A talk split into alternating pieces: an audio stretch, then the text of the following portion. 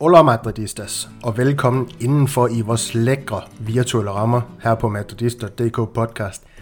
I den her udgave, som I skal høre i dag, kommer vi til at zoome godt og grundigt ind på de 20 største, bedste og vigtigste spillere i Real Madrids historie. I hvert fald ifølge demokratiet på Madridista.dk. Vi stemlede nemlig sammen virtuelt den dag i juni for at blive enige om vores bud på de 20 bedste, største og vigtigste spillere i klubbens mangeårige historie – der var et par afbud, men øh, dem skal vi ikke nævne alt for meget om. Vi, vi var et stærkt øh, hold til stede den her juni aften for, for at snakke øh, lidt nærmere om, om vores bud på, på de her 20 bedste spillere i, øh, i Real Madrids øh, historie. Vi kom frem til et resultat, men øh, jeg vil gerne starte med at sige, at vi ikke vil postulere, at det er et entydigt facit. Det er nemlig den her slags, der skaber debat og diskussion. Det, og debattere og diskutere, det, det skal vi også i dag på podcasten. Vi kommer til at dykke meget mere ned i, nogle af vores mange fravalg. Vi har også haft bobler. Det kan være, at der endda har været nogle snobs. Det finder vi ud af. Så øh, personlige rangeringer fra, fra de to her, jeg er med i panelet i dag. Mere om dem lige om lidt. Øh, og så kommer vi også til at forklare lidt mere, formoder jeg, om hele den her udvælgelsesproces, vi har, vi har været igennem for at skabe den her øh, demokratiske top 20 på matadister.dk. Og så, så tror jeg også, vi, vi, vi kommer til at åbne endnu mere op for vores mening om flere af de her spillere på den her liste. Det er i hvert fald det, der er lagt lidt op til i dagens snak. Jeg synes selv, vi har lagt i kakkeloven til en super hyggelig snak, og denne uges hygge bliver personificeret ved Niklas Bensen og Malte Geil Bosen, der var skribenteren bag de her 20 artikler, som blev offentliggjort hen over sommeren. Magisk arbejde for de to her, der er med i panelet i dag. Først stor velkommen til dig, Malte. Mange tak. Og Malte, hvad var egentlig det værste ved at skrive de her artikler? Ej, det, det værste var nok egentlig at, at danne sig et overblik over alle de mange faktorer og sådan bedrifter, som alle de her spillere de havde øh, udrettet, fordi der er virkelig, virkelig mange ting, og man skal virkelig være sikker på at få det mest relevante med. Øh, så sådan, sorteringsarbejdet var en... Øh, var, var, øh, altså det trak, det trak tænder ud, men, øh, men det var jo så fedt, når man, øh, når man virkelig fik et overblik over de her spillers karriere, så det endte jo altid med et, øh, et fedt resultat, synes jeg. Og Malte, jeg har lige et øh, opfølgende spørgsmål til dig. Hvis du døde af pigen, skulle bytte om på to spillere rangering i vores demokratiske top 20 på matadist.dk, hvem skulle du så være, og hvorfor? Oh, ja, død og pine. Øhm, altså jeg vil sige, det eneste, jeg har sådan en virkelig aktiv holdning til, at jeg synes, de, de står i forkert rækkefølge, så er det nok uh, Roberto Carlos og, og Marcelo. Øh, jeg synes, at øh, Robert Carlos han burde være øh, en plads højere, og så synes jeg, Marcelo godt kunne være rykket nogle, nogle pladser mere end bare en enkelt plads længere ned. Øh, men altså, jeg synes også, det, det er også fint. Altså, jeg, jeg er ganske tilfreds med det, vi, vi endte med. Øh, og så, øh, ja, så kan vi måske komme tilbage til en, til en spiller som Zidane, der øh, har, øh, altså, har klart færre sæsoner og klart færre titler, og, altså, men alligevel har fået plads på den her historiske liste, men det tænker jeg, vi kommer tilbage til. Ja, det er jo ikke nogen hemmelighed, at øh, i kommentarsporet til artiklen om Zidane, det var, også, øh, det var også noget, der delte vandene, og det kommer vi nok også til at, at snakke meget mere om, om han overhovedet fortjener en plads i den her top 20, eller om vi faktisk bare bare lidt søde mod øh, ja, Zidane sådan øh, eftermælde i fodboldhistorien. Men mere om det, når vi dykker ned i de her 20 spillere. Jeg vil også øh, byde velkommen til, til dig, Niklas. Hvad, hvad var så det bedste ved at forfatte alle de her artikler? Øh, jeg synes, det bedste, det var, øh, det var, når vi skulle skrive om de her gamle spillere, synes jeg. Øh, fra 50'erne og 60'erne og, og, og 80'erne, også i virkeligheden. Øh, og dykke ned i historien der og blive klogere selv. Øh, og finde frem til nogle ret interessante historier. Det, så så man, ble, man blev meget klogere. Altså, det tog lang tid at skrive de her artikler. Det var enormt tidskrævende, og man, man havde virkelig mange kilder på. Øhm, og det var fedt, synes jeg. Ja, og det kan vi, øh, være, at vi kommer ind på endnu flere af de her historier i løbet af podcasten. Det skal blive spændende, når vi kommer til de her lidt ældre legender i Real Madrids øh, historie. Øhm, og Niklas, hvis du så fik muligheden for at bytte en spiller ud, for at hive en anden ind i vores top 20 på madridist.dk, hvem skulle det så være, og hvorfor? Uha. Åh, det ved jeg sgu ikke. Altså, jeg synes egentlig, vi har fået lavet en meget god liste. Øhm, jeg, jeg er ret godt tilfreds med vores produkt. Altså, der, der, der er selvfølgelig altid spillere, som, som man kan diskutere, om, om skal ind, og om man skal ændre på kriterierne og så videre, men men vi blev enige om, at, at det handlede om, hvem der var de bedste spillere for Real Madrid, og ikke nødvendigvis, hvem der sådan havde vundet vundet øh, fansenes hjerter allermest, eller, eller om man havde været god efterfølgende, om man havde været træner eller præsident, eller hvad end der nu var. Så, så jeg synes egentlig, vi landede på en ret god top 20. Øhm, rækkefølgen var selvfølgelig måske lidt en anden, og jeg havde ønsket nogle spillere lidt højere, og nogle andre spillere lidt lavere end nogle andre, men, men sådan er det nu engang. Øhm. Men havde du ikke uh, Juanito egentlig ind over uh, Niklas, eller husker jeg forkert? Det var med i min, min oprindelige liste. Øhm, og han er jo en af de her spillere, som, som som man nok kommer på, fordi han var så utrolig fed. altså en type, ikke? Øhm, men, men som selvfølgelig måtte, måtte ryge, når vi, øh, når vi begyndte at, at diskutere det.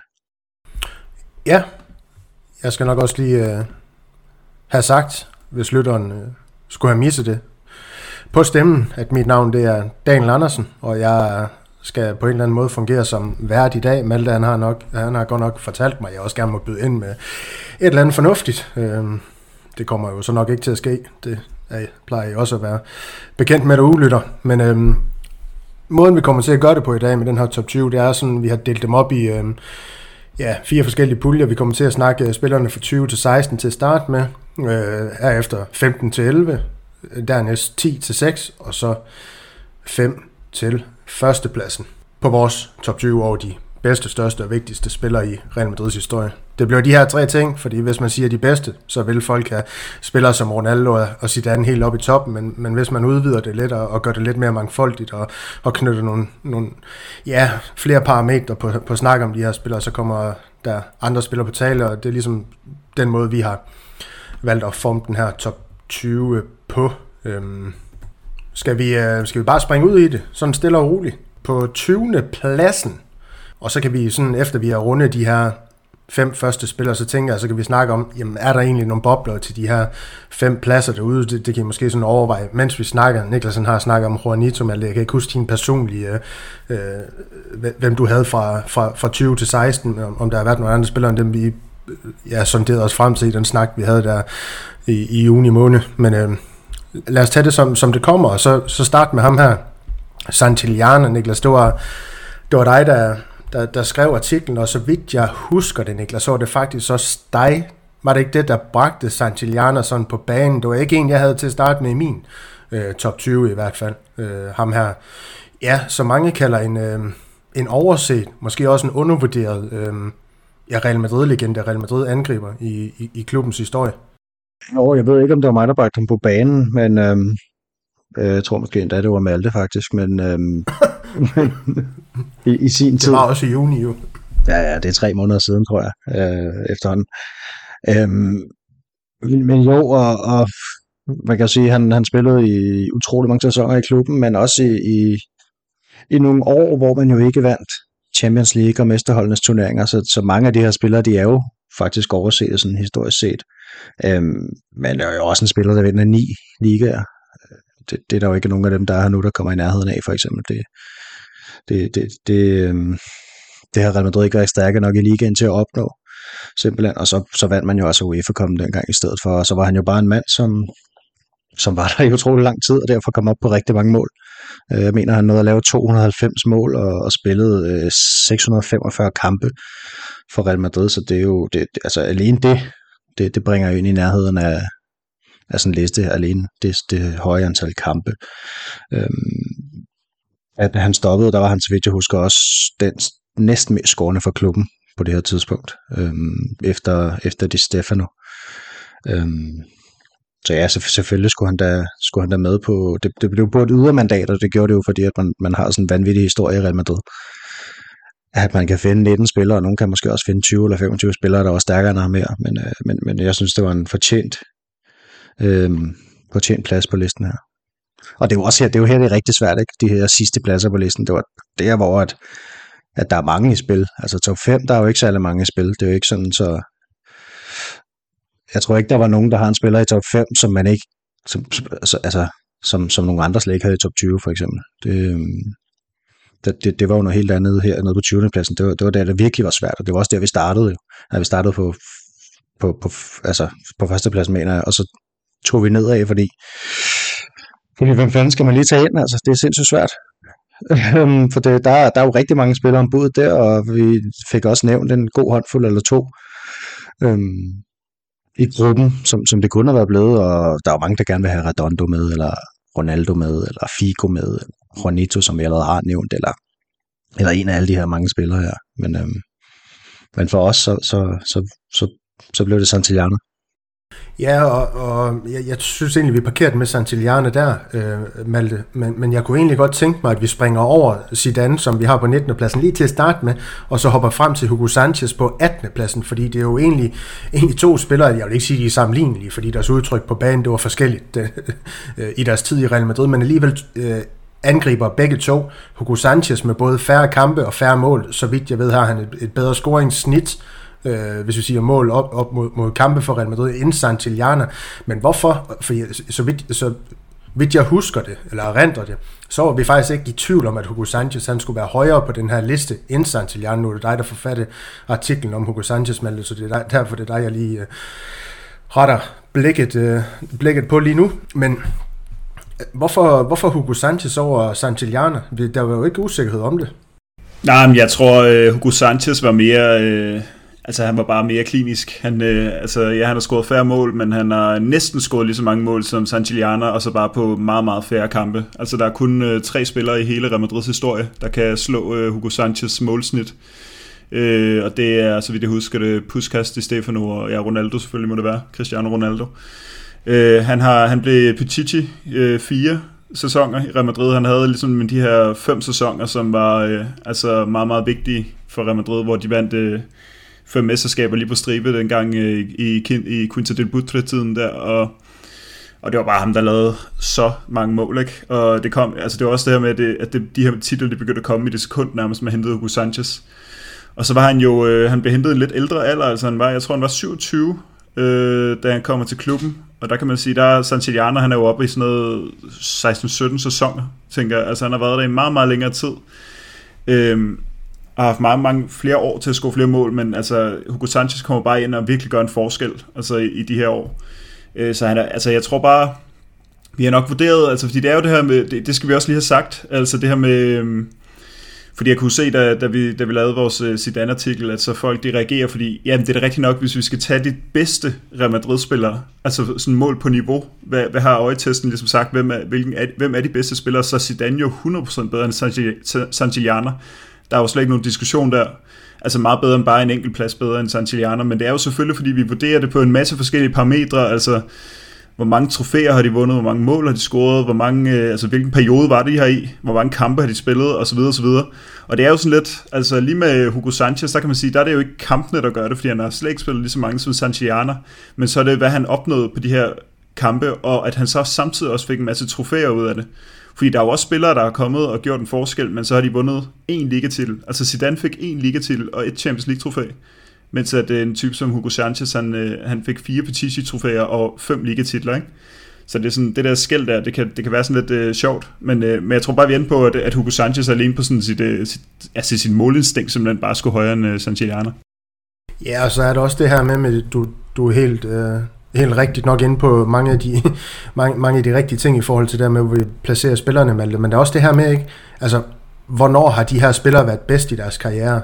De spillere, vi har i top 20, jeg vil våge den posten, at for de fleste af dem, man kan altid diskutere en spiller som Puskas, som han for eksempel kom for sent i, til Real Madrid, øh, om han var bedre i sin, i sin tid i, var det, var det ungarske øh, fodbolden, han var i Real Madrid. Det, det var noget, man kan diskutere sådan, ja, den slags ting, men sådan helt overordnet, der har spillerne peaked i Real Madrid, vi har på den her top 20, udover måske Zidane, der vel sagtens peaked i Juventus. Øhm, og det er der hele forskellen er med mange af de spillere. Det er også derfor, man kan sige, jamen, at, at Zidane, når vi kommer til ham, han var jo en af de spillere, vi var meget i tvivl om, om han overhovedet øh, skulle i, i, i top 20 i Real Madrids historie.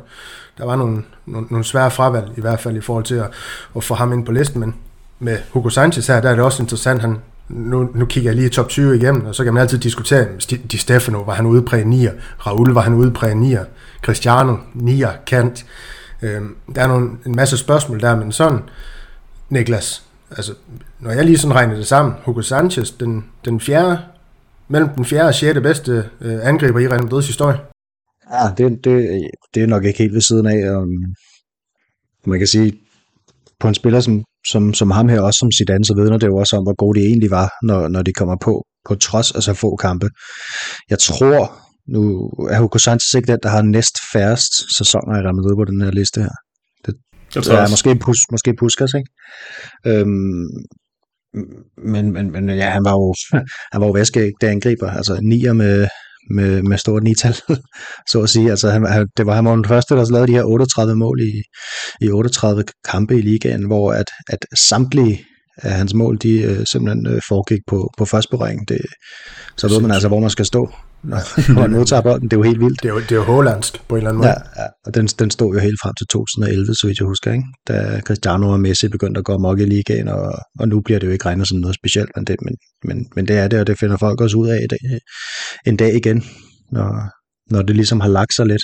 Øhm, men ja, altså en sindssygt dygtig målscorer, og selvfølgelig skulle han på. Altså, det, igen, hvis man er på med så, med så få kampe i så stor en klub som Real Madrid, så er det fordi, man har været rigtig, rigtig god. Så man skal se det som en gave til, til Zidane nærmest, hvis vi lige tager ham igen, at han er på øhm, med så få trofæer, med så få kampe.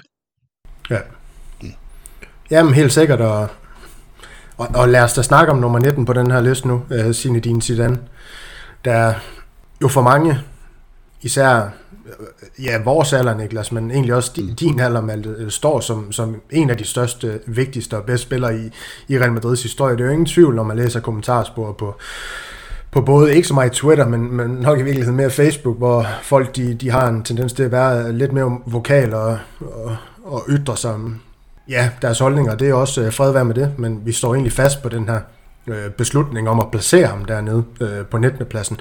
Nu er det... Øh, Niklas, der, der skrev artiklen med Malte. Kan du ikke lige starte med at åbne op for, for, for hele den her ja, Zidane-debat, øh, vores sådan refleksioner øh, i, i forhold til at placere ham, hvor vi placerer ham. Du kan jo nok også øh, huske nogle af de ting her, men, men, men egentlig også, jamen, der, vi har jo mange snakke om, øh, hvordan og hvorledes øh, Niklas har nævnt nogle spillere. Man, man kan også nævne spillere som Chendo, Cavaral, øh, Camacho, som måske også skulle have banket på til en top 20 i Real Madrids øh, ja, ja, historie. Ja, jamen, øh, ja, fordi refleksionerne for, mig, for mit vedkommende var jo egentlig, at jeg synes jo ikke, han skulle med. Altså, det kan jeg godt sige, og så bare få en kæmpe shitstorm lige lidt, ikke? Men, men øh, altså, som, som du selv nævner, Camacho Chendo, øh, hvad, med, hvad med en spiller som øh, Manolo Sanchez, som også er en, øh, en kinderdreng, altså, og, øh, og endda fik et Champions League-trofæ som den eneste af de der kinderdrenge, og øh, han kom ikke engang på listen, og han spillede, altså han var anfører i mange sæsoner, han var øh, kæmpe ledertype, som vi blandt andet har brugt øh, i vores argumentation for, at spillere som Raul og Casillas, de skulle have en, øh, en høj plads. Men det har ikke været nok til at skubbe øh, en type som Manolo, eller skubbe Zidane væk øh, til fordel for Manolo Sanchez. Men altså, når, når vi snakker Zidane, så er det jo det her, fordi jeg, jeg tror, hvis man, man kan ikke sige sådan en entydig måde at udvalg på, men man kan i hvert fald godt sige noget med, at vores oplevelse med de her spillere har noget at skulle have sagt. Altså, øh, det ved jeg da i høj grad, at det er for, for Raul med mange Real Madrid-fans, at sådan, altså en ting er, at jeg kan sidde her og ikke har set Raul i sine øh, velmagsdage. Øh, men jeg kan jo fornemme på folk, at Raul har en kæmpe plads i hjerterne på folk, og det er jo lidt det samme med Zidane, og det er jo ikke kun for Real Madrid-tilhængere, det er jo generelt for fodboldelskere, fordi han, han var jo bare en kæmpe, kæmpe, kæmpe spiller, og det er jo sådan en type, som jeg godt kan, altså når jeg sætter mig og ser en gammel kamp lige pludselig fra, fra et eller andet sted i nullerne, så er det jo en type som ham, der gør, at jeg gider det, altså fordi han er så fantastisk og så elegant og på mange måder sådan et symbol på fodbolden, og han har det der magiske øjeblik i, i Real Madrid, tror jeg også i, i Champions League, så har han nogle store øh, landsholdstrofæer, som så ikke betyder noget som helst på den her liste, men det er jo alene det, der gør, at vi trækker mænd på, på listen, fordi vi kan jo ikke tage hans, øh, hans øh, topscore-trofæer, eller hans øh, Champions League-trofæer, hans Liga-trofæer op. Altså, så vil han ikke nå så mange af vores, øh, altså, vores 10 første bobler til sokkerholderne. Så det er jo simpelthen hans udtryk på banen, som gør, at han, at han bliver nødt til at komme med, kunne, kunne, kunne, kunne forstå på, på, den, på den, samlede, øh, den samlede holdning i hvert fald. Ikke? Fordi der er, jo, der, er jo mange, der er jo mange, der har vundet meget mere i Real Madrid, end, end Zidane, og spiller mange flere kampe og sådan noget. Men han, han er bare så svær at komme udenom, øh, altså lige, lige den her franskmand. Ja, fordi han var jo udtryksfuld på banen, altså med hans øh, magi, hans øh, driblinger og ja, fysiske ramme, altså det var helt utroligt, de, de ting han selvfølgelig lavede med bolden og på banen, og, og Malte, vi, vi så jo også den her kamp mod Manchester United, hvor blandt andet Zidane var på banen, hvor han ifølge mig var, var kampen spiller og brillerede mm. fuldstændig, og jo, der var Raul også, så, så der fik vi også syn for sagen. Øh, om, hvad en ung Raul han, han, han kunne, øh, jeg, jeg, jeg så det jo så, øh, ikke tilbage i 90'erne, men start 0'erne, hvad, hvad den Ja, god Raul øh, Ku. Øh, og jeg, jeg kommer da gerne med en indrømmelse om, at øh, Zidane var placeret på en 11. plads for, for mit vedkommende på min oprindelige liste, men, men jeg, skal, jeg, jeg skal da ikke være sent til at sige, at jeg, jeg også var, var hurtig til at, jamen okay, jeg kan da godt se ham, der skal egentlig over Zidane, ham, der skal over Zidane, ham, der skal over Zidane, og, og så lige pludselig så ender man på den 19. plads, eller gjorde man, for, for Niklas, var vi søde ved at overhovedet presse Zidane ind i den her top 20? Øhm, nej, altså jeg synes, han skulle med. Jeg havde han faktisk også selv en lille smule højere, end han kom, end han endte med. Øh, men havde heller ikke noget problem med, med, at, med at lade ham drive lidt nedad, fordi det er også sådan lidt, hvem, hvem, hvem skal han overhale, når man lige sidder og tænker over det. Altså han kan jo ikke rigtig overhale nogle af de her spillere her. Det der var med ham, det var, at han kom til, han kom til klubben i en ret sen alder. Han var, jeg tror, han var 29, da han blev købt. Det er argument, skal øh, du på med, Niklas, når du kommer til at skal fortælle om Buskas, ikke? jo, jo, det er rigtigt nok. Nej, bare fortæl ja, havde kun fem sæsoner, ikke også? Og, ja. og, og han var måske allerbedst i slutningen af, af 90'erne faktisk i virkeligheden. Øhm, men havde jo det her helt ekstreme topniveau, men man havde måske lidt problemer i Real Madrid med stabiliteten i forhold til så mange andre. Øhm, og det var jo et generelt problem i, i Real Madrid i de år, der. det var jo ikke kun ham. Det var jo fordi, at man simpelthen havde et, et hold, som, som var ude af balance. Altså, der, der var nogle ting, der blev prioriteret, som, som, øh, som præsidenten heldigvis har lært af sidenhen, ser det ud til. Øhm, med at man skulle, skulle spille ekstremt offensivt og måske slække lidt på, på nogle defensive kvaliteter øhm, til fordel for de offensive og de kommercielle kvaliteter.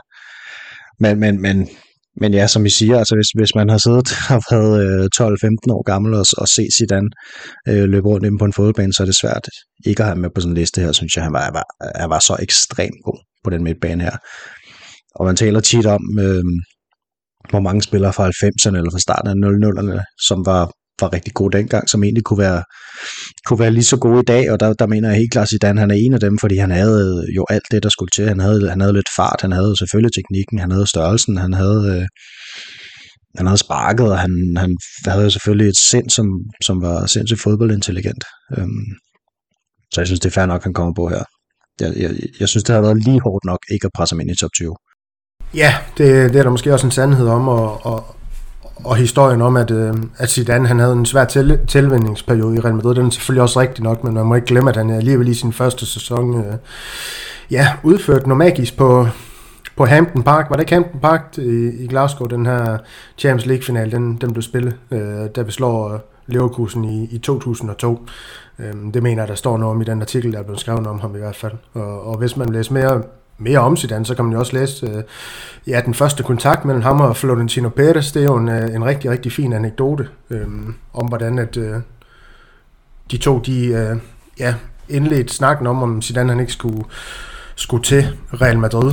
Øh, og så lad os øh, hoppe videre til jeg ved ikke, øh, om I har, har lavet det sådan, at det, er, det var Niklas, der skulle skrive øh, alle artiklerne til at starte med, og så alle han kom ind senere hen. Men Niklas han er i hvert fald også ham, der har, har skrevet om øh, det, jeg mente i tidernes morgen, var Real Madrids bedst, anden bedste højrekant i historien. Jeg hedder Amancio, jo, Amancio højere end Michel, men der var det jo et andet demokrati, der var til stede end, end, end i juni, så øh, i juni der endte det med, at Amancio han røg højere på listen i, i, i vores top 20 end, end Michel. Men Michel han er på en flot øh, 17. plads. Ikke, ikke til stor ærgelse for mig, men det glas øh, Michel. Hvad, Hvorfor skal sådan en type som ham med på, på listen, når for eksempel, ja, en Juanito, han er udladt og alle de ting her? Jamen igen, øh, også en 80'er-spiller med en masse trofæer, øh, og havde selvfølgelig nogle hårde 90'er, ligesom alle Real spillere havde lige i starten der med Barcelonas dominans. Øhm, og så, så, så er han jo beskrevet som, som øh, kongen af assists, men han tilhører jo en tid, hvor man ikke rigtig talte assist for noget, så, så de her statistikker, det er jo gået lidt tabt, desværre. Øhm, men, men, men men ja, det var jo sådan en som, som uh, Hugo Sanchez og Ivan Zamorano og dem, som var rigtig, rigtig gode dengang, og målfarlige, de nåede rigtig godt af at spille. Spille sammen med en, en spiller med en god indlægsfod. Øhm, eller to faktisk, god med begge fødder, ikke? Øhm, og så selvfølgelig, ligesom så mange af de andre, så er rigtig mange sæsoner Real Madrid øh, langtidsholdbare spiller, og, og det skal også tælle op. Øhm, så, så, så, så, så ja, vi fandt plads til ham øh, på, på 17. pladsen her. Øhm, og Malte, jeg tror Malte han skriver en artikel senere hen om, om det her med de her spillere, som, som er blevet snydt for en masse statistikker, fordi de ikke spillede fra midt-90'erne og frem. Og der, der, der er han virkelig en af dem her, som, som jeg tror var blevet værdsat højere, eller husket bedre, end han måske er husket nu, hvis man havde, havde haft de statistikker dengang. Helt sikkert. Der findes jo nok øh, flere compilations-videoer af ligegyldige meksikanske fodboldspillere, end det gør, hvad Michel han, han for eksempel bedrev i, i Real Madrid. Så, så det er jo heller ikke, fordi man har kunne, kunne her, her i vores samtid se så meget tilbage på, hvad han egentlig øh, laver på fodboldbanen for Real Madrids vedkommende. Han har jo selvfølgelig alle de her kampe for Real Madrid, og så har han i øvrigt også scoret en hel del mål som, som vingspiller, synes jeg. Det er også noget, der at tælle, tælle op, i, op i den her, her forbindelse. Så øh, fin spiller i, i Real Madrids historie. Stor spiller i Real Madrids historie, når man klemmer sig ind på en, på en 17. plads. Jeg synes ikke, vi skal, vi skal dvæle så meget mere ved Michel, og så kommer vi til den sidste, sidste spiller i, i den her første pulje af, af spillere, som vi skulle igennem fra, fra 20 til 16, nemlig 16. pladsen, hvor vi har ja, en af mine øh, store favoritter. Ikke kun på det nuværende Real Madrid-hold, men egentlig også i Real Madrids øh, historie. Øh, Toni Kroos. Malte, du fik fornøjelsen af at skrive om, om ham her tyskeren. Ja, det er lige før, det er dig, der skal have lov til at ja, det har du sagt før. Men, det har du sagt før. Ja, jamen, det har jeg og du, og du nægter. ja, præcis.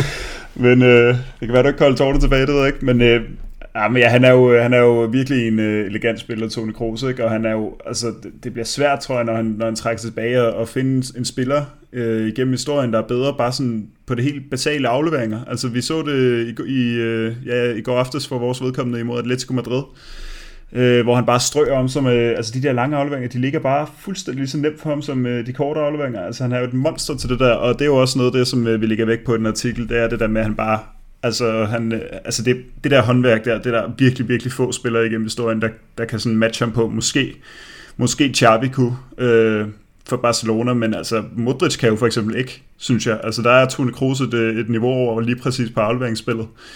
Øhm, og så er det jo sjovt, fordi at, øh, kiggede lige lidt på den her artikel igen, fordi man, man har jo lagt det væk, men øh, tager det så frem igen nu, og, og øh, det, altså det er jo skrevet lidt som sådan et, øh, et, øh, en lille smule som et farvel til ham, fordi at, øh, at vi, vi så ham jo have en lidt, øh, lidt sløv sæson i, øh, i fjor, altså sidste sæson, der, der var det som om han var på vej ned ad bakke, men altså i starten af sæsonen her, 2022-2023 sæsonen, der er han jo altså der synes jeg, han har været rigtig, rigtig god, og vi behøver måske ikke snakke om, at han har haft sine øh, bedste dage bag sig nødvendigvis, altså i hvert fald ikke den måde, han har startet på, så og han er jo også en af de her spillere, altså nu er det godt der rygter om, at han, han stopper i Real Madrid i 2023, men det tror jeg, som han selv siger, så kommer det til at afhænge af, hvad, hvad hans niveau ligger til. Og hvis han øh, bare bliver på et rigtig højt niveau, hvorfor skulle han så ikke tage en sæson mere, når, når det virker som om, at Real Madrid er meget, meget indstillet på det. Og så er han jo en af dem, der godt kan nå at rykke længere op af, af listen, fordi han er jo, øh, han er jo en af dem, som, øh, som stadig er aktiv i Real Madrid, og han er den, der ligger ned, længst nede af dem, som vi har med. Øh, og som Niklas siger, så var det svært her øh, i, øh, i bunden af top 20-listen, altså fordi der var mange spillere, der var tættere, og der var mange spillere, der lige kunne rykke en plads op og ned. Altså, jeg, jeg, jeg skal ikke kunne sige, at, øh, at, at, at Toni Kroos han ikke kan rykke nogle pladser op forbi øh, Amancio og Hierro og nogle af dem, vi har liggende ovenover, øh, hvis han fortsætter med at, at, at, at spille kampe og, lave, og, og vinde trofæer og holde et godt niveau osv. Men Niklas, det kan jeg jo så spørge dig om. Altså, nu kommer vi til de spillere her med Namancho, han er nummer 15, Hero, han er 14, Botoginho nummer 13, og så har vi Piri på en 12. plads. Piri, du kommer til at snakke om på et tidspunkt i, i den her podcast, er Piri en spiller, som Kroos han godt kan nå på den her liste. Hvis vi antager, han spiller en to-tre sæsoner mere, der tænker, lad os nu bare sige, to mesterskaber og en Champions League-titel mere ind. Ikke at han ikke har nok Champions League-titler i forvejen selvfølgelig, men uh, mere vil have mere. Altså hvis han fortsætter, som han har startet denne sæson, så, så kan det da godt være. Øhm, jeg, jeg tror, han er sådan en, som eftertiden kommer til at være flink ved Toni Kroos. Også fordi, at han, han virker, som om han har så meget selvindsigt. Han har hele tiden sagt, at, at hvis han skal fortsætte i Real Madrid, så skal hans niveau matche Real Madrids øh, og omvendt. Så han kommer ikke til at være sådan en, der bliver hængende, hvis han, hvis han hænger øh, røven i vandskorben øhm, og, og, og får et skidt eftermæle, det tror jeg ikke. Jeg tror, at, at, at han godt selv ved, hvornår han skal stoppe, og det, det kan også godt være rigtig sundt for en fodboldspiller. Altså, det er jo, det er jo noget af vores anke mod øh, måske nogle andre her på listen, i hvert fald mig og Maltes, at, at, at der måske er nogen, der er blevet hængende lidt for længe øhm, til sådan til sådan rigtigt at blive vurderet på deres, på deres måske topniveau eller egentlige niveau. Øhm, jeg ved ikke, altså Pete, han er en kæmpe spiller i Real Madrid. øhm, og også på grund af hans personlighed. Øh, og den, den kan Kroos jo ikke matche i hvert fald. Øhm, Han kommer heller ikke til at matche hans ligatrofæer, og hans, hans, hans europæiske kampagne øh, er jo allerede langt foran af noget af det pige, han opnåede, kan man sige. Så, så, så jo, det er klart, hvis, hvis Kroos er på seks mesterskaber, så kan vi da godt begynde at snakke om det. Ja, så er det, der er med Toni Kroos, øh, nu, nu kommer vi til Modric på, på et eller andet tidspunkt i den her snak, så kan jeg lige se, hvor mange mål han har scoret for Real Madrid i hvert fald. Da artiklerne de blev forfattet, men Kroos han er jo ikke en, en målslur på den måde, som for eksempel Piri var det jo uhørt at tænke på, hvor, hvor mange mål øh, Piri han i virkeligheden har scoret som, som 8 for, for Real Madrid i, i, i klubbens historie, men det kommer vi til. Det kommer vi til. Toni Kroos han stod noteret for, var det 25 mål, da den her artikel om ham den blev lavet øh, for 364 kampe. Og det er jo ikke, øh, det er jo ikke vanvittigt, men øh, hvis man, man så tog afleveringsstatistik og alle sådan nogle ting her med, med i, øh, med, i, med i snakken om Toni Kroos, så ville det jo blive, ja, så ville det blive en helt, helt anden samtale øh, i min optik, Malte. Vi havde jo en, en snak om ham, da vi øh, dissekerede nogle kampe her for ikke så lang tid siden, hvor, det, det, hvor vi blandt andet snakker om det her med, at øh, hans indflydelse på kampen, det her med, at han var på bolden, var det 12,2 procent af tiden. I, ja. og, og jeg tror, hvis man sådan nu skal man ikke nørde alt for mig i sådan nogle ting her, men ikke at han har lagt det op i alle sine kampe i Real Madrid, men, men altså, lad, lad os bare sige 7% af tiden op efter, det tror jeg ikke, eller op efter, det, det tror jeg ikke, det er urealistisk for en spiller som Kroos, altså, han har bare så afsindig meget indflydelse på, på Real Madrids øh, spil, og det er også derfor, at øh, han for mig tæller, tæller højt i Real Madrids historie, men jeg er også enig i, i hans placering lige nu, det, det må jeg sige. Øhm, jeg synes, en 16. plads for en spiller som Toni Kroos, det er flot, og det er også en spiller, hvor, altså, jeg tror ikke, jo det vil jeg jo nok, fordi jeg holder så meget af ham, blev sur over, hvis han blev presset ud for, for, for eksempel en Redondo, men det er jo de her spillere, hvor man kan gå ind og sige, at Redondo skulle han have haft den her 16. plads i stedet for Toni Kroos, det er måske også en, en snak, vi kan åbne, åbne lidt op for i virkeligheden, Malte, fordi vi har en, der en bruger ind på vores øh, Metodist.dk podcast på, på, på Facebook her, Mads øh, Sparholdt. Han vil egentlig gerne vide, hvordan at vi fik lukket Jesper med på ikke at øh, indlemme Redondo i, i den her top 20 nu var, det kan jeg jo godt afsløre, selvom jeg ikke skulle øh, sige, hvem der var med til at udvælge det her hold, men Jesper han var der ikke, og så var der også kommet endnu ældre spillere med på det hold her, det er der ingen tvivl om, men han var der ikke. Øhm, jeg er ret sikker på, at vi snakkede meget, meget varmt om en, en type som, som Redondo, da, da vi havde snakket om den her top 20, men er han en af de her, hvor man kan sige, sige snops i virkeligheden? Skulle han have, have haft en plads? Det skulle han jo så ikke, når han ikke har, været, når han ikke har fået den, men man kan argumentere for det. Altså, det er, det er jo lidt sjovt med Redondo, fordi øh, altså, jeg synes jo lidt, man kan sammenligne det med Zidane. Altså hans øh, case i forhold til at proppe ham ind på sådan en liste her, fordi at han har jo også det der meget få kampe, få sæsoner og få titler i det hele taget. Øh, han har jo så lige øh, to Champions Leagues og to... Øh, øh, ligatitler. Jeg tror, øh, så vidt jeg husker det, så var han på min boblerliste, så han har nok ligget i min top 25, der havde jeg altså ikke Zidane. Så jeg vil nok hellere have Redondo ind på den liste her end, øh, end Zidane, men med Redondo, så er det jo i sidste ende også, Jamen, som vi siger, altså det er mængden af titler. Altså så skal han skubbe Santillana ud, som der øh, har fået femte flest øh, kampe i, i historien for klubben, og har scoret femte flest mål, og har, scoret, eller har vundet øh, ni La Liga-titler. Og øh, altså det, det er bare svært at konkurrere med, så det er jo, først og fremmest skal man sørge for, at Jesper ikke er med, og så bagefter skal man, øh, skal man øh, kigge på tallene, og, og, så, og så er det, hvor meget kan den her elegance øh, trække en spiller op på den her liste, og der, der kunne vi godt trække Zidane op, og så tror jeg bare, det, altså, der var bare ikke plads til en mere. Øh, fordi jeg synes også, øh, Redondo, han, øh, altså, han, han har en kæmpe kæmpe, kæmpe plads i, i Real Madrids historie, altså alene på hans, sådan, hans væsen og hans måde at spille på, og det er jo også, altså jeg tror også, han vil komme ind på de fleste, eller ja, okay, nu, nu har vi nogle rigtig gode midtbanespillere, men han vil være, i hvert fald være en, en stærk kandidat til at komme ind i sådan en start, hvor vi skal sætte dem ud for, for deres niveau, altså sådan ren niveau, og ikke på, hvor mange øh, kampe og hvor mange kampe de har spillet, hvor mange trofæer de har vundet osv., fordi Altså Redondos karriere sluttede jo også for tidligt i Real Madrid.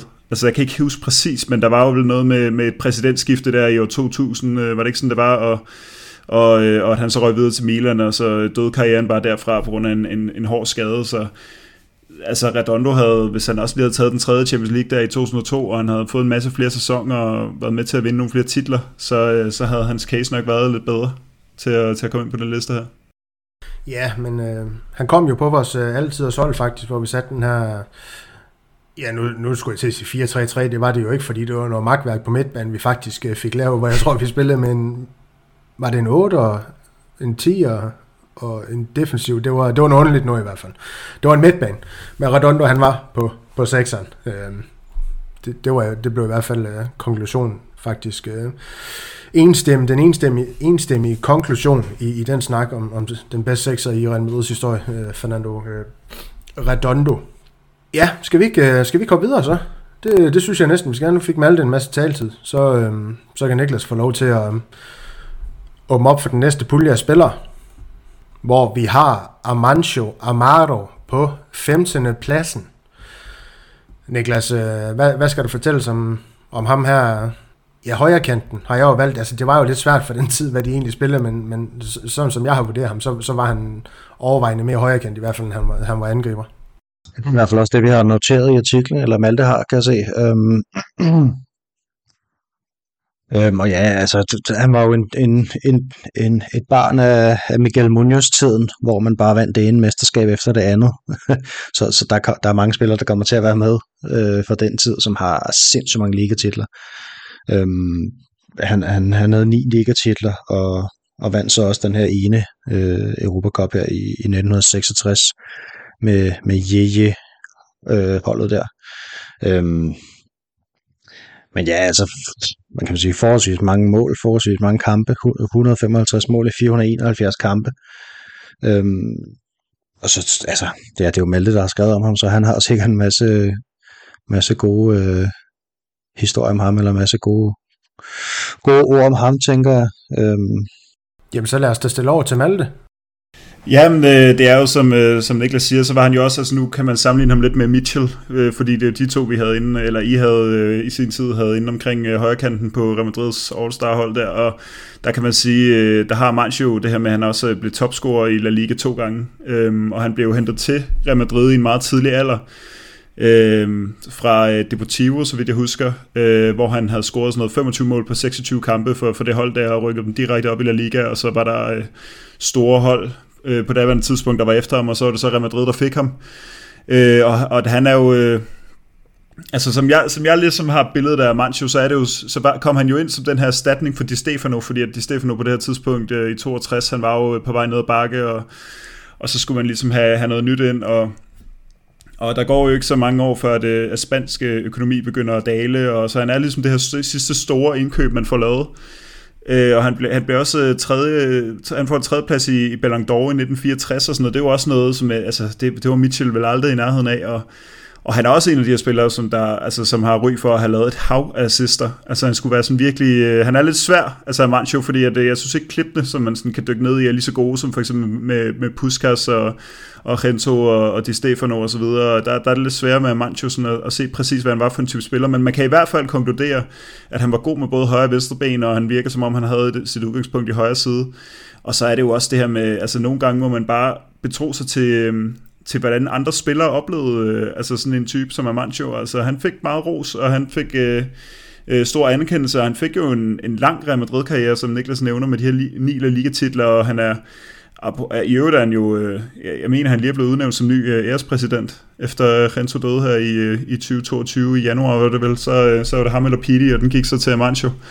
Så øhm, han kommer også til på den vej igennem at have en, øh, en stor rolle i, i Real Madrids historie, men jeg tror bare, han vil altid stå lidt i skyggen af Di Stefano, fordi han blev hentet ind som, øh, som sådan en slags aftager, og øh, der er jo det her berømte citat med, at, øh, at Di Stefano, altså han står og undrer sig over, ikke, altså Amancio står og undrer sig over øh, på en træningstur, øh, at der ikke er noget logo på hans trøje, og så kommer Di Stefano gående forbi, og så, øh, så siger han, at han skal, han skal svede, for han, kan, han har fortjent, fortjent sig til at træne med, med logoet på, ikke? og det er jo sådan et berømt citat, og meget uheldigt, og sikkert altså bare sådan en, en lidt vrissen bemærkning for Di Stefano, men den, den sætter sig selvfølgelig i historien, fordi det netop er den nye unge spanske spiller, og så den helt store Real Madrid-legende, altså de to øh, øh, karakterer i, i den lille anekdote der, ikke? så så han bliver aldrig helt lige så stor som, øh, som Di Stefano, og kunne heller ikke leve op til det på målscoringsfronten, og hvis assists havde været talt med, så havde man måske kunne, kunne snakke om, øh, om nogle lidt vildere statistikker, men, men øh, også i, altså med Real Madrid's lidt sparsomme... øh,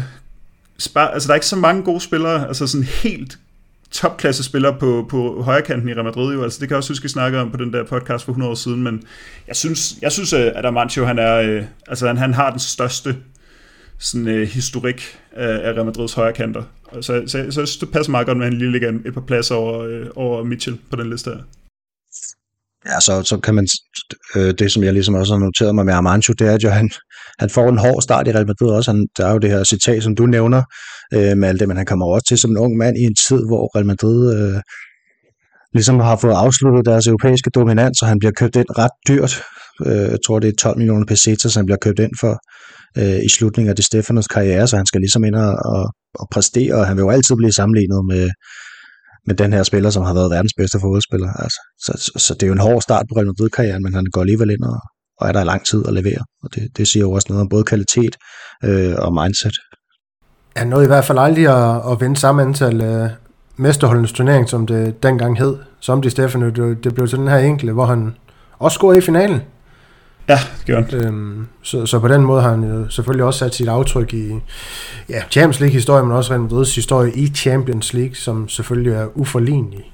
El Brujo, troldmanden, som han også blev kaldt, har Malte, Malte skrevet i artikler. Så kan det jo være, Malte, du skal opdatere den med det her med, at han blev, er blevet udnævnt til ærespræsident i Real Madrid. Det er jo også en, en, en ganske stor ting, så må vi se, om Pete han bliver den næste i rækken på, på et eller andet tidspunkt. Øhm, det skal vi ikke snakke for mig om. Død og ødelæggelse. Men øh, en mand, der kunne ødelægge Niklas Fernando Hierro, i hvert fald i forsvar, sin, øh, sin, øh, sin, øh, Sådan. sin, øh, de angriber, han stod over for, Fernando Hierro, ham, ham har du skrevet om. Vi har ham på 14. pladsen. Er det en øh, fin position for ham, og har du, har du noget at sige om ham? Ja, altså han var jo en af de her, der, øh, der var kæmpestor dengang. Jeg startede med at holde med Real Madrid, og og det sluttede jo desværre lidt tragisk, øh, kan man sige. Men, men det var sådan en spiller, som vi i stor kærlighed til klubben hele vejen igennem hans, øh, hans karriere der, da han blev hentet til. Der havde han jo i virkeligheden en aftale med, med, med Atletico Madrid. Øhm, men, men det, det synes han ikke lige var noget, da, da Real Madrid meldte sig på banen. Så han gjorde, hvad han kunne for at komme ud af den aftale, og ind så selvfølgelig også med at spille for Real Madrid, og, og endte jo med at blive den her kæmpe store leder, som talte holdet sag, og det endte jo også med at blive hans endeligt, desværre, øhm, i hele den her Makalele David Beckham-tid, øhm, hvor de har den her berømte frokost på en restaurant i Real Madrid efter et vundet mesterskab i 2003, hvor spillere, spillerne simpelthen vil gøre oprør. Øhm, og det, det, det var ikke noget, som Florentino Pedersen synes var en specielt god idé, så, så der var et par afskedelser der af, af nogle kæmpe store øh, kæmpe store skikkelser i klubben, men som spiller, der var han jo, ja, udover at være en leder, så var han jo ret elegant for en centerforsvar, og han var jo også central midtbanespiller i starten, og, og på et tidspunkt en af de mest scorende på det spanske landshold. Jeg tror, da Raul stoppede, der tror jeg faktisk, det var Raul nummer et, og, og Fernando Hierro nummer to måske. Øhm, ja, altså farlig på frispark, farlig på, øh, på alle dødbolde. Øhm, man kan snakke, I dag snakker man meget om aura hos en som, øh, som Virgil van Dijk i Liverpool, og, og, og man kan sige, at Fernando Hierro havde noget af det samme øh, over hans spil. Og så var han bare firmaets mand fra start til slut. Altså, han var, var for en fed type. Og, og han en, en god spiller og, og en stor leder. Du ville ikke heller have haft Pepe hen på den her position?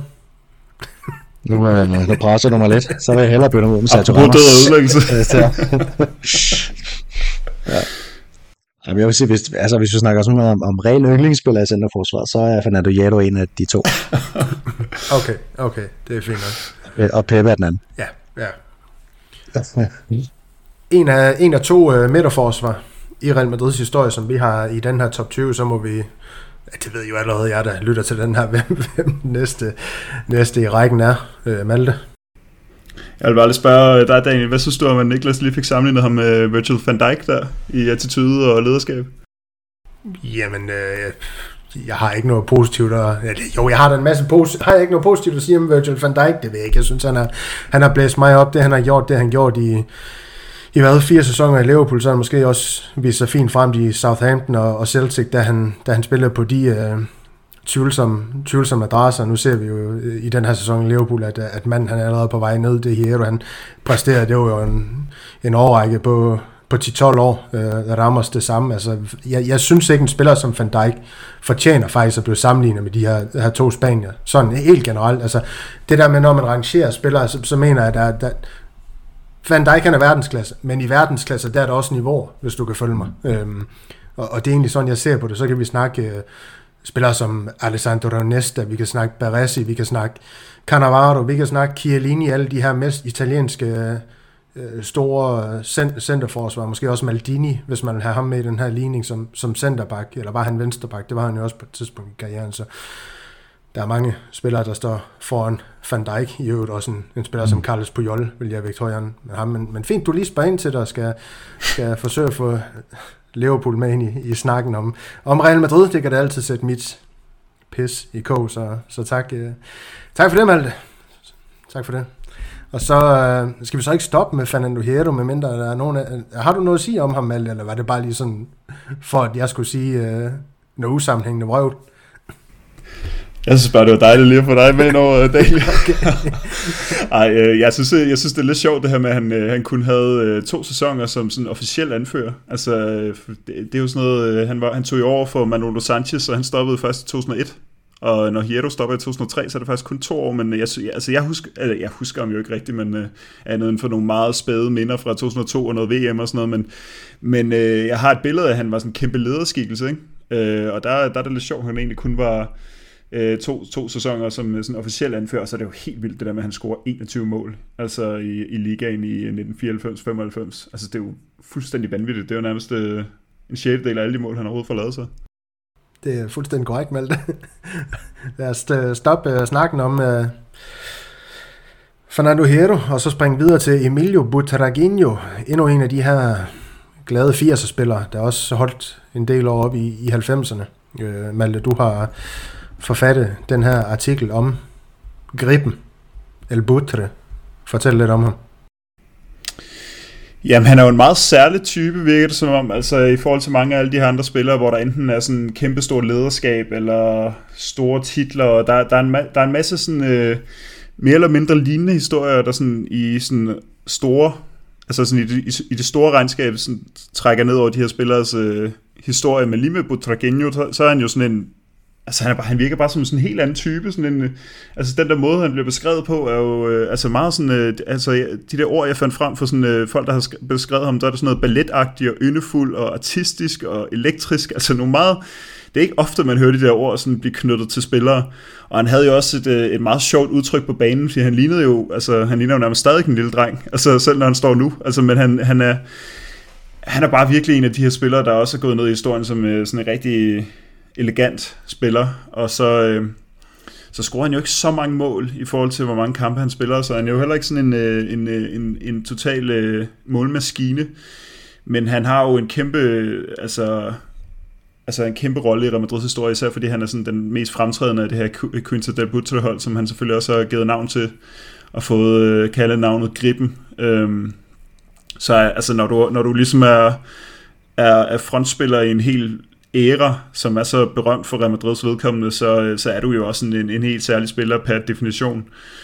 Øhm, og så, så er han jo stadig sådan en, man ser, altså i dag, altså når der er Champions League-lodtrækninger og så videre, så videre, så sidder han der på, øh, på rækkerne og, og ser, hvem Real Madrid møder modstandere, og så står han på fejlfrit engelsk og kommenterer på det bagefter, hvilket også er, det synes jeg altid.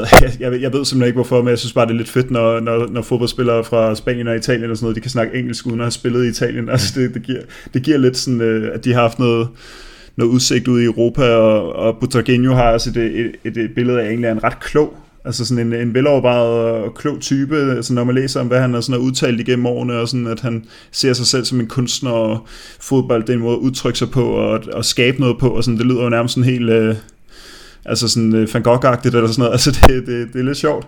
Og så, øh, så, så er han jo også sådan, øh, han er jo en af de der, den der lange række, eller lang række er det jo faktisk ikke, men øh, meget sådan vild række af syver, som Real Madrid har haft. Altså han blev jo nærmest erstattet øh, direkte af Raul. Altså der var ikke nogen overgangsperiode eller noget. Det var bare Raul, der kom ind og overtog hans plads fuldstændig.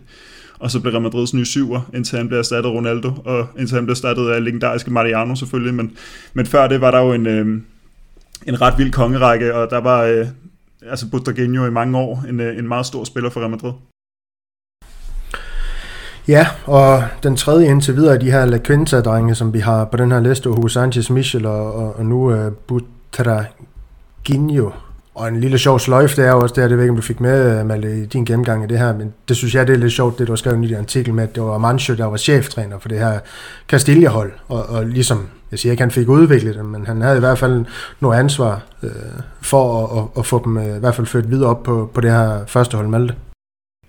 Ja, fordi det, det er jo egentlig godt, du lige åbner den, fordi der var også det her med, at, øh, at Castilla-holdet på det her tidspunkt, de spillede på Banabeo, mm og øh, han fortæller selv, altså Botagenio, om hvordan øh, at de tiltræk sådan 60.000 tilskuere nogle gange til de her kampe, fordi at, øh, at førsteholdet var jo øh, lidt i ruiner på det her tidspunkt, det er det, vi allerede har vendt med Hugo Sanchez, men at de ikke rigtig vandt noget. De, der var lige nogle, nogle UEFA Cups, at de kom så efterfølgende selvfølgelig, fordi der var Botagenio med til at vinde. Så der var, der var lidt dødvande på titelfronten, og så var der mere interesse for Castilla-holdet, hvor alle de her meget, meget lovende spillere kom frem, og så tror jeg egentlig måske godt, man kan sige, at Amancio var med til at udvikle dem. Det man så kan sige, det var, at han var overhovedet ikke med, i stand til at videreføre det på førsteholdet, for han fik jo lige syv måneder som, øh, som cheftræner for førsteholdet derefter, øh, Amancio. Øh, jeg tror faktisk, det var ingen andre end Di Stefano, der gav mange af dem debuter, og så var det Amancio, der fik chancen for at føre det videre på førsteholdet, og det, og det lykkedes så ikke, men, øh, men øh, det var øh, allerede på Castilla-dagene, så var de her spillere meget lovende.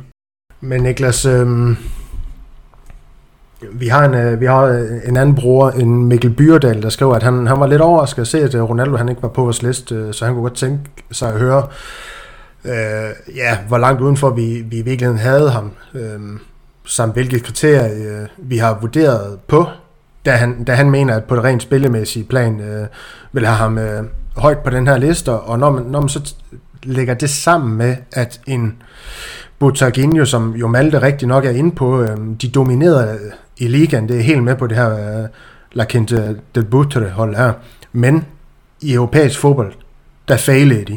Når man øh, sætter de her ting op mod... Hvad Ronaldo gjorde europæisk. Jo, jo, men op mod Ronaldos, øh, hvad kan man sige, individuelle kvaliteter, som jo alt andet lige var på et lidt andet niveau end, end Butraguinho. Hvorfor har vi så ikke en Butraguinho eller en uh, Ronaldo med på, på, på listen?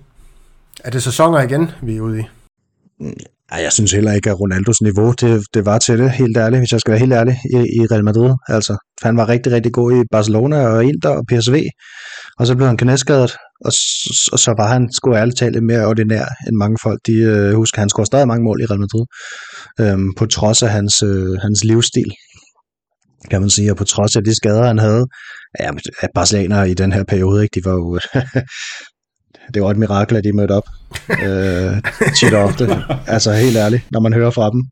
Og, og hvis de så fik en træner ind, som ville noget anderledes, så blev han da bare kølet ud. Altså det, det har vi jo set øh, skille i gang i den periode der. Øhm, at, at de skulle have en ven og ikke en træner. Øhm, øh, igen, det er jo, det er jo, det er jo som, som med Zidane igen, altså at hvis vi måler over hele deres karriere, så er Ronaldo en bedre spiller end Emilio Botagenio, men hvis vi måler i Real Madrid, så, så er han jo overhovedet ikke i nærheden af Botagenio. Overhovedet ikke. Øhm, og ja, det ved jeg ikke. For mig var han heller ikke en kandidat til at komme på top 20. Øh, Ronaldo. Det må, jeg, det må jeg bare sige. Han havde sine højdepunkter, og han var selvfølgelig også rigtig, rigtig god. Han har jo blandt andet den der kamp på Trafford, som, som I har, I har snakket om tidligere. Han har sit, øh, sin, sit derby, hvor han scorer efter ja, hvad er det, 16 sekunder eller sådan noget, ikke? Og, øh, og han scorede efter halvandet minut i sin debut og så videre. Han er fantastisk spiller, men, men, men i Real Madrid var han ikke den spiller, man ser, eller man så i Barcelona, eller i Inter, eller i PSV. Um, øhm, så for mig var, var, var han ikke en kandidat hertil. Og så, så kan man sige, så kan vi lave en liste over vores yndlingsspillere, eller spillere, der havde den bedste enkelte sæson, og så ville den måske se anderledes ud. Eller spillere, som de, de bedste spillere, som også har spillet i Real Madrid. Men, men, men det er ikke den liste, vi har lavet. Vi har lavet en liste, der hedder, at øhm, vi bedømmer kun på det, de har lavet for Real Madrid. Så det vil sige, når, når, når Ronaldo han øh, var helt vildt god til VM i 2002, som jo så i øvrigt var, var lige inden han skiftede til Real Madrid, så tæller det ikke med her. Øhm, så er det kun tiden i Real Madrid, og, og du nævner selv Europa, der præsterede de jo ikke noget som helst, det hold der.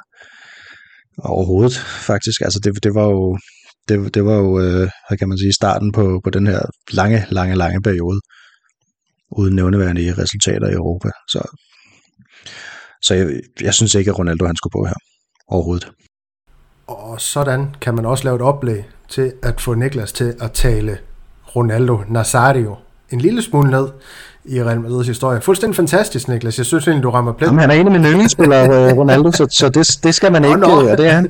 Men, men, men, men, men man vil også være lidt realistisk, synes jeg. Ja, men jeg synes, altså. jeg synes du rammer plet på, på mange af de ting, du får sagt, så, så det er overhovedet ikke det. Og jeg har jo også personligt, det har jeg faktisk også sagt mange gange på podcasten, en, en spiller som Ruth van Nistelrooy højere øh, på min personlige ja, liste af Real Madrid-spillere over en, en type som Ronaldo. En, står for mig som en af de bedste ja, angriber, vi har haft øh, siden nullerne. Øh, Ruth van Nistelrooy. Og også højere øh, Ronaldo, selvom øh, det kan lyde som Volapyk i mange søger. Øh, noget, der ikke er Volapyk, Niklas, du får lov til at snakke igen. Vi skal til nummer 12 på, på den her liste i form af Piri. Du har ham, du sige, var det ikke dig, der har skrevet den? Jo, det er det, Niklas. Jo, det er det. Ham, øh, ham har du i hvert fald øh, luftet lidt om, at du, du havde noget at sige om, så hvad skal, hvad, hvad skal vi have fortalt om ham her? Er, at altså, det måske er den mest undervurderede spiller i Remedes historie i virkeligheden. Altså han er jo faktisk forholdsvis ukendt sådan i den brede befolkning er mit indtryk. Øhm, og sikkert også rigtig mange mennesker, der har læst de her artikler her, men, men det, øh, jeg ved ikke, om vi kommer i nærheden af noget i dag, men, men så skal det være, hvis uh, Fede Valverde han bliver lidt mere ekstrem, end han er lige nu.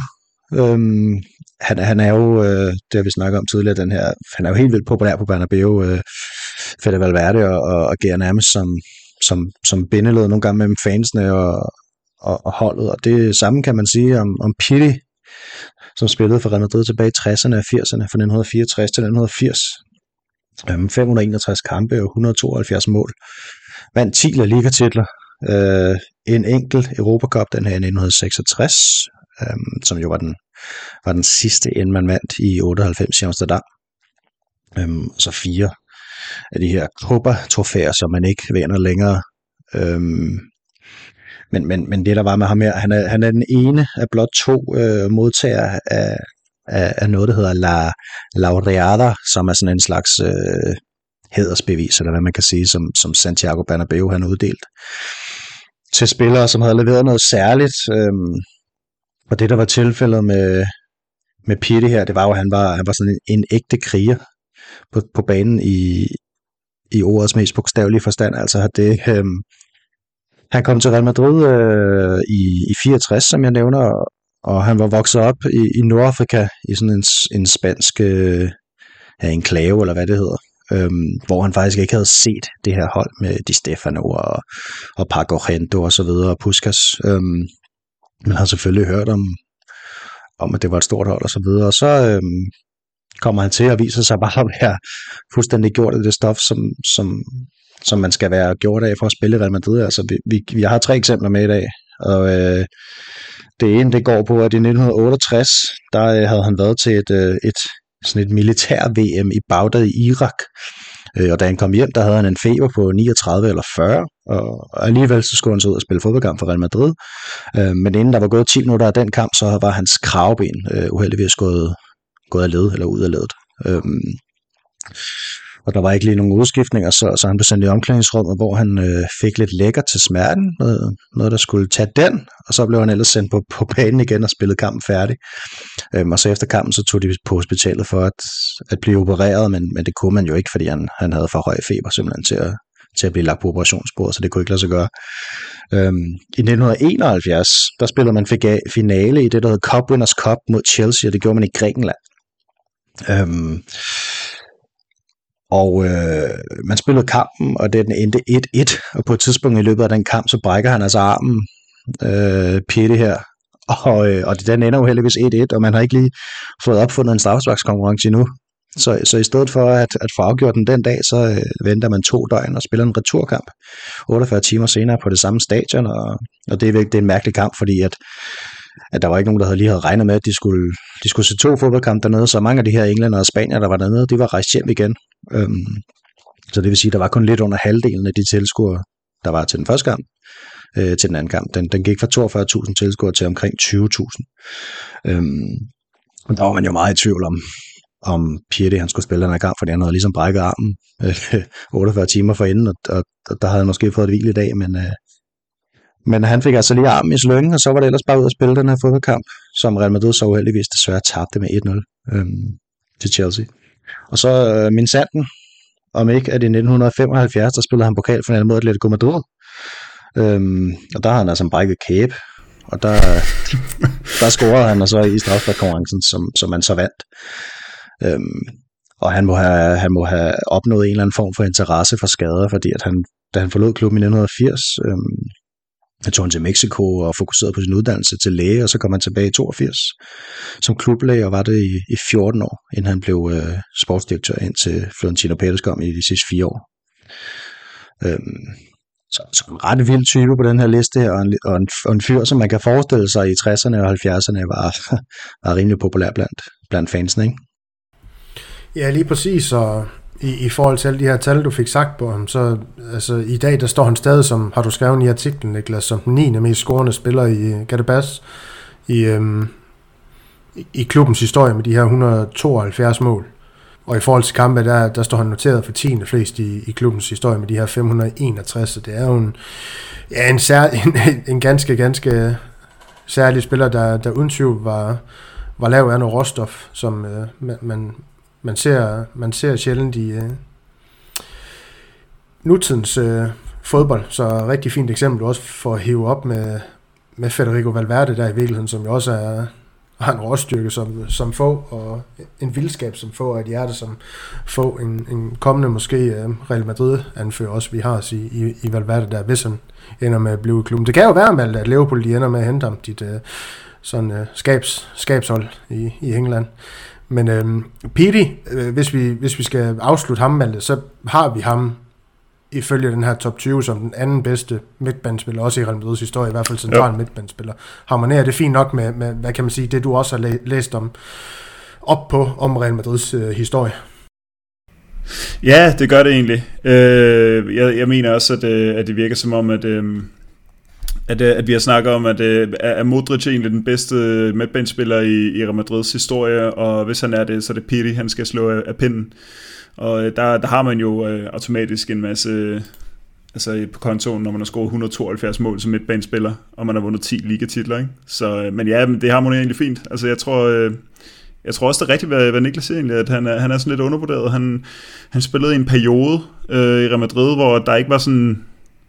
Altså, hvor det, var, det var, var det, hvor det var lidt mere gråt, måske, og det mest skete hjemme i, i, øh, i La Liga. Der var ikke en, øh, det var ikke øh, Quinta-tiden, det var heller ikke øh, med JJ-holdet, det var sådan lige ind imellem, så, så på den måde er han måske gået lidt under radaren. Men vil du have haft ham højere på den her liste? Nu ved jeg jo, at det kommer jo til med det her med Marcelo. Ham, ham så du gerne have været længere nede på, i hvert fald i forhold ja. til sin egen personlige rangering. Vil du have haft en Piri tættere på Modric, som vi jo har på 9. pladsen? Ham, ham kommer vi til. Skal, skal han i virkeligheden være højere Modric? Det er også en debat, vi kommer til at tage.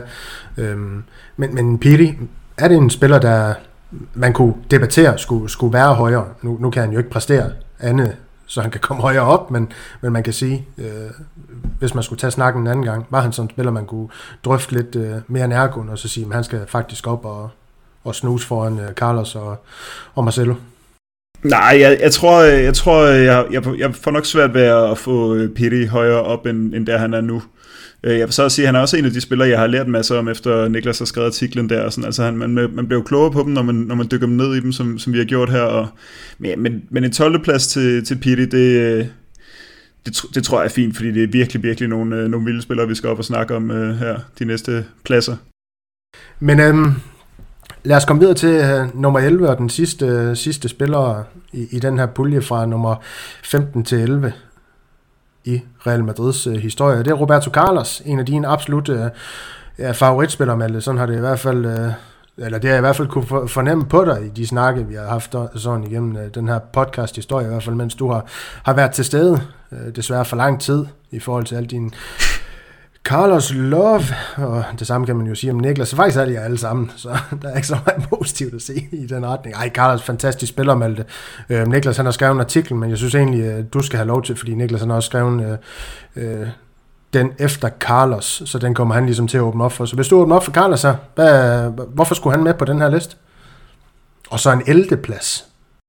Ja, det, øh, det synes jeg jo lige er, jeg fandt min gamle liste frem, som jeg ligesom havde forberedt til, til vi, skulle, vi skulle sidde og prøve at blive enige om noget. Der, der havde jeg ham øh, lige inde i top 10 med en 10. plads. Det, øhm, det havde jeg nemlig, og, og jeg synes jo, han er, altså, han er sådan en af de der unikummer inden for fodbold, ligesom Zidane er det, så synes jeg egentlig også, Roberto Carlos er det. Altså han er jo virkelig, virkelig særlig. Altså det her bæst af en fodboldspiller, der bare stormede op og ned af, af venstre, på venstrebakken, og man, altså jeg har jo heldigvis set en del kampe med ham, på trods af at han jo stoppede på et tidspunkt, hvor jeg ikke rigtig havde fået sådan den der måde til fodbold på, som, som, man, eller som jeg har nu.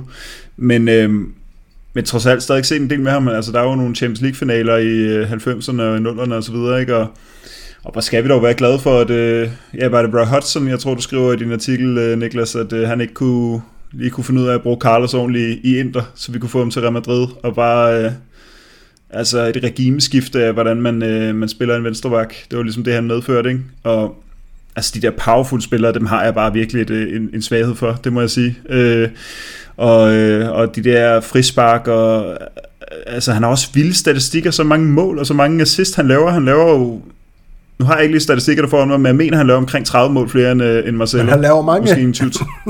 og han spiller færre kampe, ikke? Og, øh, og så, øh, så fair nok, så ender han jo så med at, at, at komme efter Marcelo. Det er ikke med min gode vilje, men der er selvfølgelig også nogle, nogle trofæer, som Marcelo har siddet på bænken og vundet øh, i de sidste fire, fire sæsoner, som, som gør, at han lige, lige accelererer forbi om der. Men, men, øh, men, men en helt vild spiller, og øh, helt færdigt, han, han er så højt op på listen.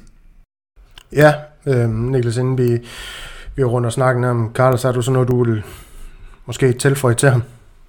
Så kan vi altid lave sammenligningsgrundlag, når vi kommer til Marcelo. Jeg kan sige en masse om Carlos, altså der, der er jo... Det kan du vel. jamen der er, jo, der er jo også hele det her med personligheden. Skal ikke? Altså, han... stykke ind, mens du spiller, eller hvordan? Eller? Jamen, det kan vi godt, det kan vi godt arrangere, hvis der. Skal jeg selv spille?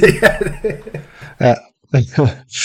ja. øhm, ej, men bare altså det her øh, peak, han har også i 2002, hvor han jo nærmest bliver slydt for en Ballon d'Or, hvor han ender med at blive nummer to øh, som bak. Det, det fortæller jo også noget om en spiller, som, som bare er helt vanvittig. Øhm, og så elsker jeg historien om, da, den dag han ankommer til Madrid for første gang, øhm, efter at, at man har købt ham, hvor det allerførste han gør, det er ikke at tage ud og se på sin nye lejlighed, eller eller køre ud til arbejde og lige sige hej. Han øh, tager direkte til, øh, ned til, til Plaza de Cibeles og lige skal, skal, skal inspicere, hvor, hvor er det nu lige, jeg skal fejre alle mine trofæer hen, når de kommer, ikke? Altså, så er vi ligesom i gang. Øhm, og, og ja, jeg synes, altså, det, det er jo hvis, hvis vi ikke havde Robert Carlos, så havde vi heller aldrig haft Marcelo. Øhm, jeg, jeg skriver også, at han er en revolutionerende fodboldspiller, og, og, og det, men, altså, men det mener jeg jo, at at han har nærmest opfundet Venstrebakken, som den ser ud i dag. Øhm, så, så, så ja, øh, øh en unik, unik fodboldspiller. Øh, vilde statistikker og et vildt udtryk på banen, og fede højdepunkter, og ja, øh, en stor leder faktisk også på sin egen måde. Altså, det, er jo, det er jo også hans skyld. Øh, sådan kommer det i hvert fald til at lyde, hvis man spørger Marcelo.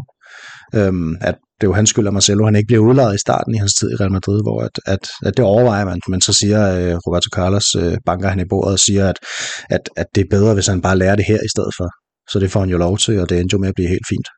Ja, men lad, lad sammenligning med Marcelo være en lille cliffhanger, fordi at øh, vi har taget en øh, demokratisk beslutning. Det vil så sige, at Malte og Niklas, de har bestemt, at øh, den her snak om top 20, det bliver i øh, to dele. Det vil så sige, at jeg har hørt del 1 nu, hvor vi gennemgik øh, spillerne fra nummer 20 til nummer 11, altså de 10 første spillere i den her top 20 år, Real Madrids øh, største, vigtigste og bedste spiller nogensinde.